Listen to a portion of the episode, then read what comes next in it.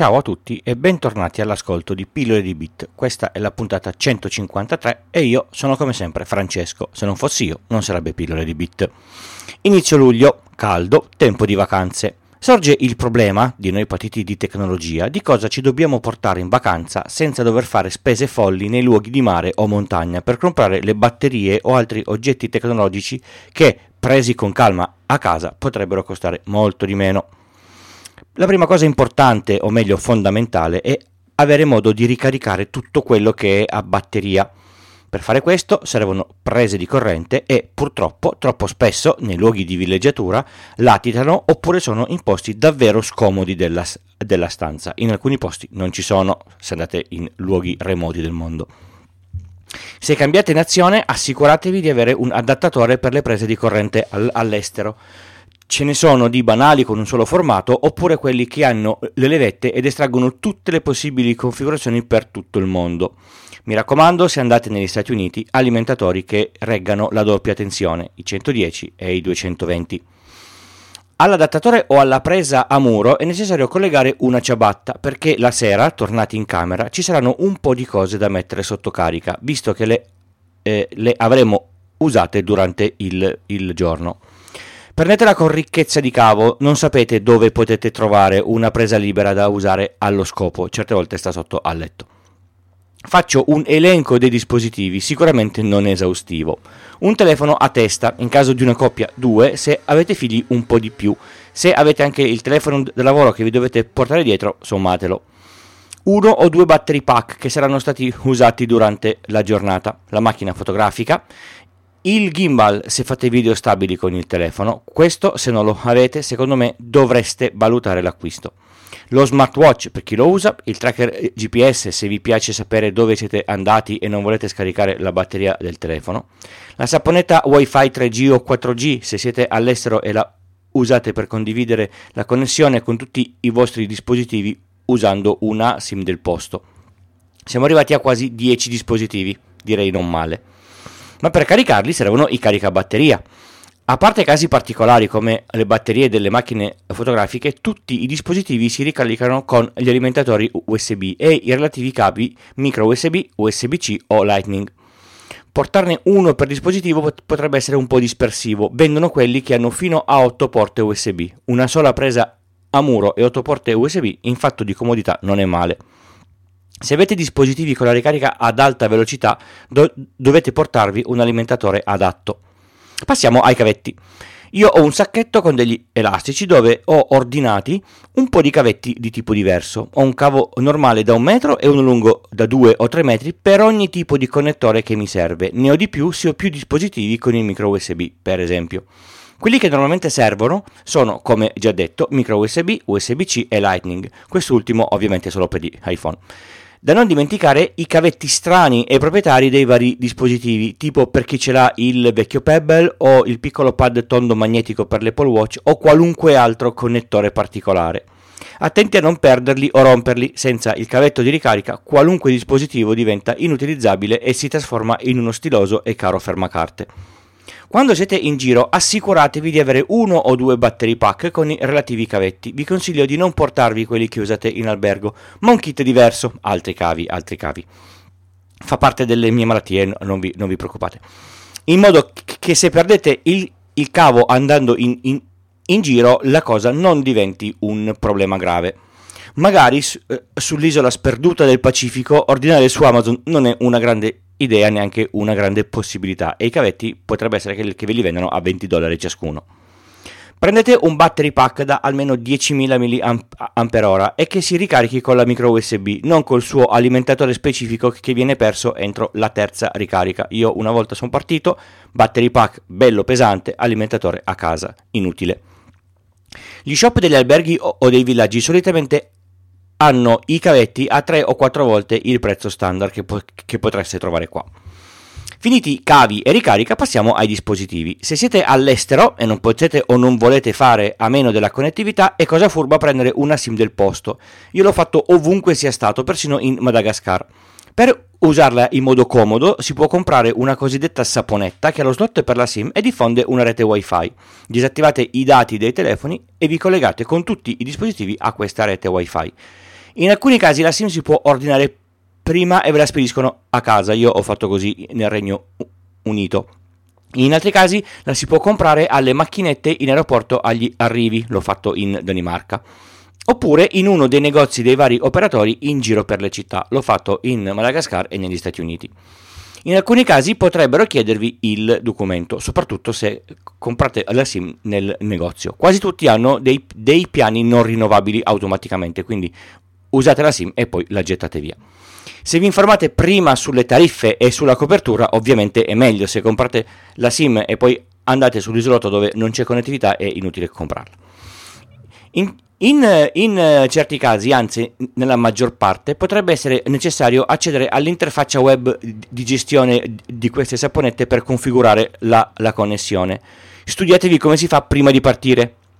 Così sap- saprete configurarla subito senza perdere tempo in, in, in, vacanza, magari si perde il pullman per andare in albergo perché si, si è distratti o cose simili. Se avete un vecchio telefono che volete usare per fare tethering è la stessa cosa, solo che la batteria durerà di meno, lui è un po' più grosso ed è un po' più scomodo. Se invece usate le wifi dei locali, ricordatevi che ogni wifi alla quale ci si può collegare senza password è una wifi non sicura che espone tutto il traffico che ci fate passare attraverso. Non intendo la password che vi compare sul portale che si apre dopo essere connessi, intendo la password che vi chiede il dispositivo quando scegliete eh, la rete wifi. Questa mancanza di sicurezza si risolve con un contratto con una VPN, come vi ho parlato qualche puntata fa, per esempio Air, Air VPN. Vi collegate alla wifi, attivate Air VPN e siete sicuri che il vostro traffico è al sicuro da occhi indiscreti. Ci sono contratti anche per periodi brevi da usare solo in vacanza. Attenzione che in certi paesi l'utilizzo delle VPN è vietato e perseguito. Attenti e informatevi. Se fate molte foto e video con il telefono, potreste arrivare in fretta a riempirlo, bloccandolo quasi completamente. In più, se al decimo giorno di vacanza con le vostre mille fotografie ve lo rubano o lo, o lo perdete, le foto sono perse per sempre. Il telefono si ricompra, le foto non si ricomprano. La soluzione più facile è quella di avere un servizio cloud, io uso il, il, famoso Google Photo, con il quale sincronizzare le foto una volta tornati in albergo. In alternativa vendono delle chiavette specifiche per gli smartphone che permettono di riversare eh, sopra di essi le, le foto per poi poterle eh, copiare sul computer a casa a fine vacanza. Inutile dire che quella chiavetta non va persa. Se siete maniaci potete usare entrambi i, i sistemi e avere doppia copia di tutte le foto e i vari video. Per chi è appassionato di video e ha poi voglia di passare decine e decine di ore torna- tornato a casa per montarli e farci il video da pubblicare su, su you, you, YouTube, noi vecchi lo masterizzavamo su DVD per portarlo a casa degli annoiatissimi eh, eh, amici che poi dovevano sorbirselo tutto, vi consiglio un gimbal. È un manico, davvero un manico per il telefono che vi permette di fare video timelapse Hyperlapse e che gestisce il movimento su più assi con motorini e accelerometri, annulla l'ondeggiamento della camminata e rende tutto incredibilmente più, più stabile. Io ne ho, anzi, e di, e di mia moglie, uno vecchio di eh, DJI, il Cosmo, anzi il Cosmo 2, che è davvero uno spettacolo. Attenzione, usare il gimbal consuma in modo allucinante la batteria dello, dello smartphone. Portatevi un, un battery pack extra. Se invece siete fotografi che amano portarsi la reflex e 15 kg di accessori e lenti, sapete già cosa dovete portarvi dietro, anzi addosso. Quello che posso consigliare è qualche scheda di memoria in più e un piccolo portatile, in modo da scaricare le, le foto fatte da qualche altra parte.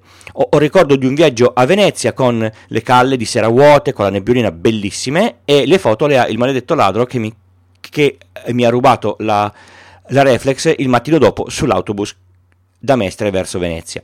In- inutile che vi consigli lenti e accessori, ma secondo me procurarsi un filtro polarizzatore è un ottimo acquisto per ogni posto dove vogliate andare. Io uso una cinghia che si attacca alla piastra del cavalletto che mi permette di non avere la macchina appesa al collo. Sembra poca roba, ma a fine giornata il collo ringrazierà tantissimo. Esistono anche delle clip che si attaccano alla, alla cintura o, alla, o, allo spallaccio dello zaino, sono davvero molto comode. Attenzione però che quando prendete la macchina foto, se vi scivola, cade per terra.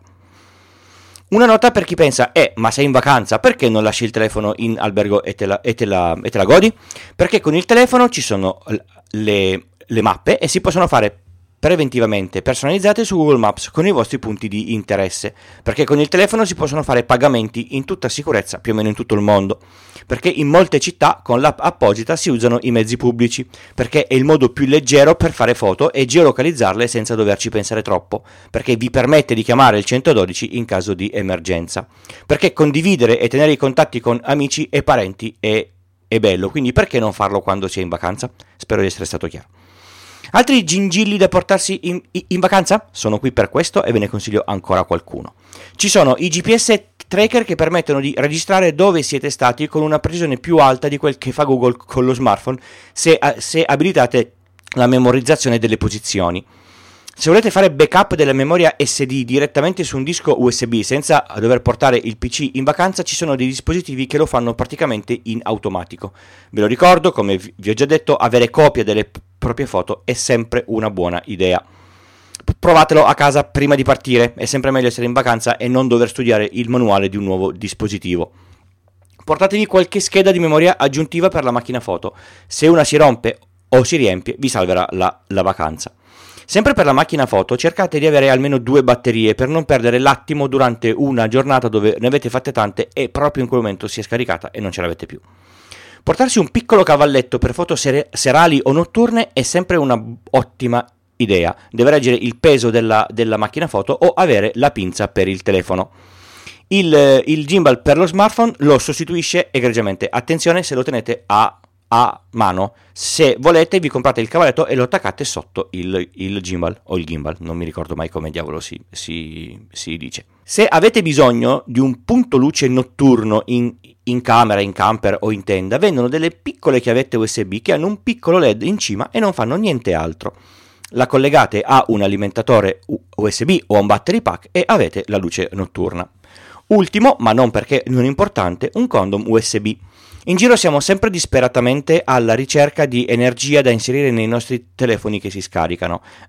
Adesso iniziano a comparire nei luoghi pubblici le porte USB per la ricarica, in aeroporto, al ristorante, da Starbucks, eccetera. Il problema è che nessuno sa cosa c'è collegato a quella porta e tutti sanno che avere accesso fisico, cioè avere un dispositivo al quale collegare il cavetto, è il modo migliore per attaccarlo.